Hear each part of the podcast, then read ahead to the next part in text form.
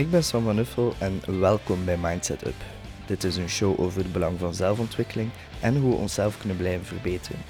Vandaag gaan we het hebben over een ritueel die Mel Robbins iedere keer toepast als ze in een badkamer staat, en dat is om zichzelf een high five te geven.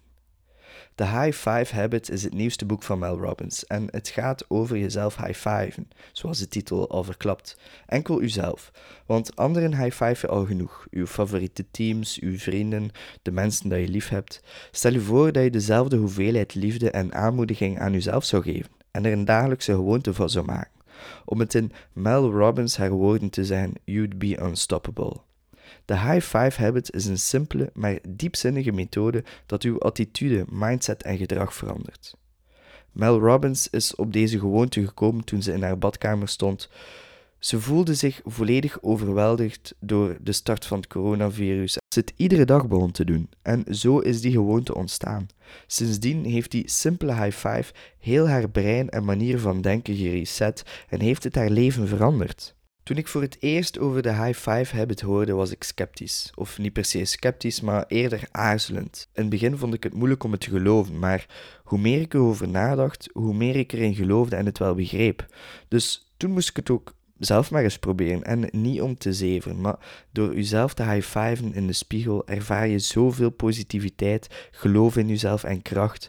Door dit te doen vertrekt je gegarandeerd met een glimlach uit de badkamer en die glimlach en het zelfvertrouwen dat erbij komt kijken, neem je een ganse dag met je mee.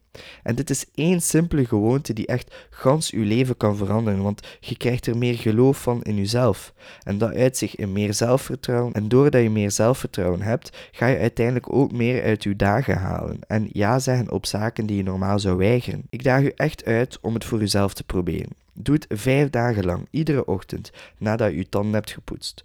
Voordat je uit de badkamer vertrekt, geef je jezelf een high five in de spiegel. Dit is de high five habit. Zo simpel is het. Zo weinig komt erbij kijken, maar je krijgt er zoveel voor terug.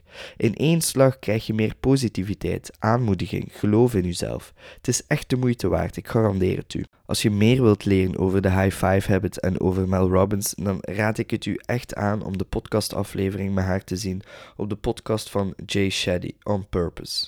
Bedankt voor het luisteren en hoop ik heb je er iets aan gehad. Als je meer van deze podcast wil horen, vergeet dan niet te abonneren op je favoriete streamingkanaal. Ik zou je enorm dankbaar zijn moest je een review achterlaten en dit delen. Mocht je suggesties hebben over topics of je wilt een tip delen, je kan mij altijd bereiken via LinkedIn. Nogmaals bedankt en tot de volgende. Ciao!